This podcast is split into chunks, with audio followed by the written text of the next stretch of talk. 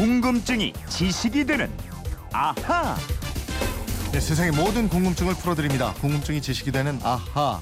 네, 부산 연제구에서 권기욱님이 게시판으로 궁금증 보내주셨는데 회사에 취직을 하면 명함을 받고 사용하는데 이거 언제부터 이런 명함을 썼나요?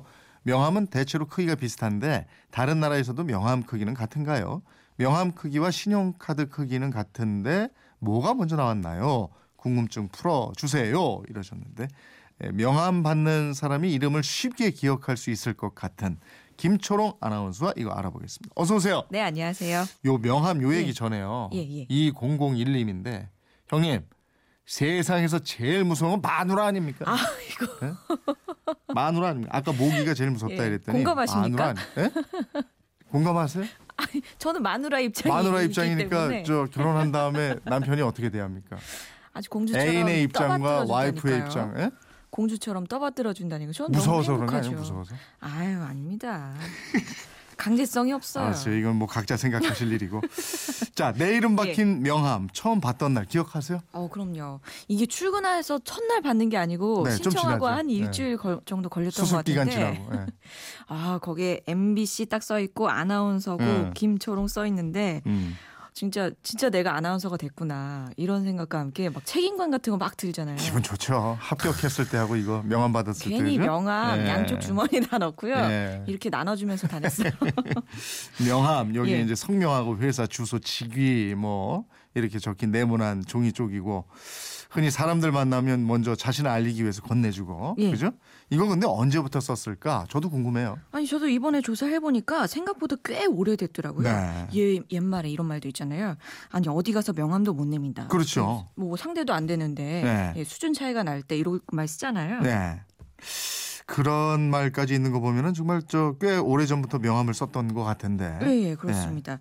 적어도 공자가 살았던 그 시절, 중국 춘추 전국 시절로 거슬러 올라가야 합니다. 네. 이 공자가 제자를 시켜서 자기 이름을 쓴 명자라는 걸 음. 양우라는 사람 집에 두고 오게 한 일화가 기록돼 있어요. 어 그러면 그 명자라는 게 일종의 명함이었다. 예.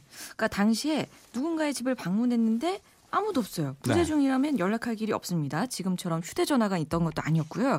그럴 경우에 헛걸음만 하고 돌아올 수가 없어서 자기 이름이 적힌 명자를 남겨놓고 왔고요. 음. 그집 주인이 돌아와서 이 놓고 간 명자를 보면 명자에 적힌 사람을 다시 찾아가는 게 그 시절 법도였다 그래요. 아 그래요? 예. 그러면 이걸 종이로 만든 건 아니었을 테고 이거 어떻게 생겼을까요? 그 우리 조선 시대에 쓰던 호패 아세요? 예, 예, 예. 이 나무에다가 명- 예, 이렇게. 예. 맞아요. 이 명자가 호패랑 비슷한 모양이었습니다.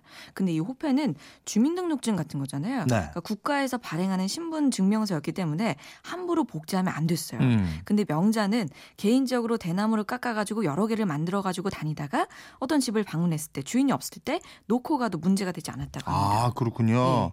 예. 그렇게 중국에서는 역사가 아주 오래됐는데 이게 그러면 우리나라에서는 언제부터 썼을까요? 우리도 중국 영향을 받아서 쓰기 시작한 지는 아주 오래됐을 것 같은데요. 네. 기록상으로는 조선 후기 정조 때 쓴 동국세식이나 경도 잡지에 새함을 썼다는 기록이 나옵니다. 명함, 명자 이런 게 아니고 예. 세함이요. 예, 이 새함은 정초에 설 명절에 집안 사람들이 모두 할애를 하러 나가고 없을 때 음. 인사 차원 방문객들이 자기 이름을 적은 종이, 즉 단자를 놓고 가곤 했는데요. 네. 이걸 새함이라고 했습니다. 아 그러니까 아랫사람이 윗사람 찾아갔는데 없을 때 예, 자기 이름 써놓은 단자를 놓고 왔다. 그러니까 예. 저 다녀갔습니다 이러고. 예, 맞습니다. 음. 그러니까 일종의 방명록 같은 건데요. 아랫사람들이 단자를 만들어서 높은 사람 집에 찾아가면 그 집에서는 문 안에 오칠한 쟁반 등을 놓아두고 그 위에 단자를 올려놓게 했습니다. 네. 이 단자를 새함이라고 했던 거예요. 음 그러면 오늘날 쓰는 형태의 작은 명함 이건 언제부터 썼어요?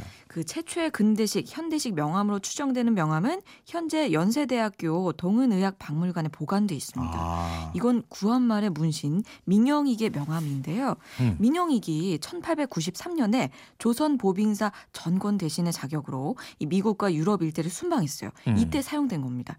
이 명함은 미국산 종이로 만들어졌고요. 명함 크기가 가로 5.5cm에다가 세로 9cm로 되어 있습니다. 네. 그러니까 민영익이 자기 필체로 이름을 세로로 적어 놓았는데 음. 이 명함을 받은 미국 인사가 민영익을 기억하려고 연필로 또 따로 적어 놨대요. 네. 민영익 영어로. Korean 네. Ambassador to US 이렇게 아. 적어 놨습니다. 근데 요때가 가로가 5.5, 세로가 9면은 지금하고 좀 반대로 이렇게 아래로 좀 길쭉하네. 그렇죠? 그렇죠. 그러니까 예. 거의 근데 비슷한 형태예요. 그러네요, 그러네. 어, 이거 뭐, 뭐 명함을 개성 있게 독특한 형태로 만들어서 다니는 사람들도 있는데 네. 보통 명함 크기가 가로가 9cm고요. 음. 세로가 5cm니까 이 신용카드 크기 명함은 또 가로 8.6cm, 세로 5.4cm예요. 그러니까 음. 가로는 약간 짧고 세로는 조금 더 깁니다. 그러니까 보통 카드 명함은 또 내 모서리가 둥글게 되는데 음. 아무튼 지금 크기와 거의 똑같아요. 아, 이게 그때는 세로로 긴 게 이제 위에서 아래로 오른쪽에서 왼쪽으로 쓰고 이래서 그랬나 보다. 그렇죠, 럴 그렇죠. 수도 있네요. 그죠? 네, 예. 세로로 많이 썼잖아요. 이 명함 크기가 어때요? 다른 나라도 다 이렇게 비슷한가요? 네, 그렇습니다. 이 명함 크기가 1854년 프랑스의 디스데리라는 사진가가 특허를 낸 명함 크기에서 그때 시작된 게 지금까지 이어져 내려오고 있는 거예요. 음. 이 크기 가 가슴에 있는 주머니에 접지 않고 넣을 수 있는 크기로 추정이 되고요. 네. 이 보기가 가장 편하다는 황금 음. 비율과 비슷한 비율을 하고 있기 때문에 세계 각국에서 이 크기로 명함을 만들어서 사용하는 것 같습니다. 그럼 국내에서는 이런 명함을 언제부터 대중적으로 쓰기 시작했을까요? 그 구한말에 발간됐던 독립신문 아시죠? 네. 1898년 1월 29일자 독립신문에 이런 광고가 실렸습니다. 독립신문사에서 새로 박는 명함 기계를 미국에서 가져와 지금 각색 명함들을 방장 박으니 이 누구든지 명함 받고 싶은 이는 신문사로 기별하면 상등 고급 종이에 영자와 한문과 국문을 소청대로 다 박아줄 터이요. 음. 값도 상당하고 품수는 대 품수는 대한일의 제1일터니 이 모두 독립신문사로 와서 박아가시오. 이런 광고가 났습니다. 그래요. 이게 19세기 말에 국내에서도 신문 광고를 이렇게 했네요. 그렇습니다. 지금까지 주로 이제 동양과 우리나라 얘기했는데 서양에서는 그럼 언제부터 명함을 썼을까요? 어, 동양보다 훨씬 늦게 썼어요. 네. 1560년 이탈리아 베네치아에서 공부하던 독일 유학생들이 귀국하기 전에 교수들을 방문하곤 했는데요. 이때 자리에 없는 스승에게 자기 이름이 적힌 종이 쪽지를 놓아둔 것을 명함의 시작으로 보고 있습니다. 네. 또 1750년 전후로 재임한 프랑스 국왕 루이 15세가 파티장에서 귀족들하고 왕족들에게 똑같은 모양의 동판 명함을 나눠줬다 그래요. 아, 국왕의 지위를 드러내기 위해서 명함을 돌렸다. 예. 부산의 권기웅님 궁금증 풀리셨어요? 저희가 준비한 선물 보내드리겠습니다. 4315님인데 인쇄소 하면서 하루에도 몇십 통 명함 인쇄하고 있는데 이런 사실들은 몰랐습니다. 공부 잘했습니다. 대구에서 인쇄업 하는 여호탁입니다. 이러셨네요. 어, 예. 오늘도 명함을 제작하고 계시겠네요. 그렇죠. 바쁘실 텐데 고맙습니다. 이분 저는 궁금한 게 생기면 어떻게 하면 돼요? 예, 그건 이렇습니다. 인터넷 게시판이나 MBC 미니, 휴대폰 문자 샵 8001번으로 문자 보내주시면 됩니다.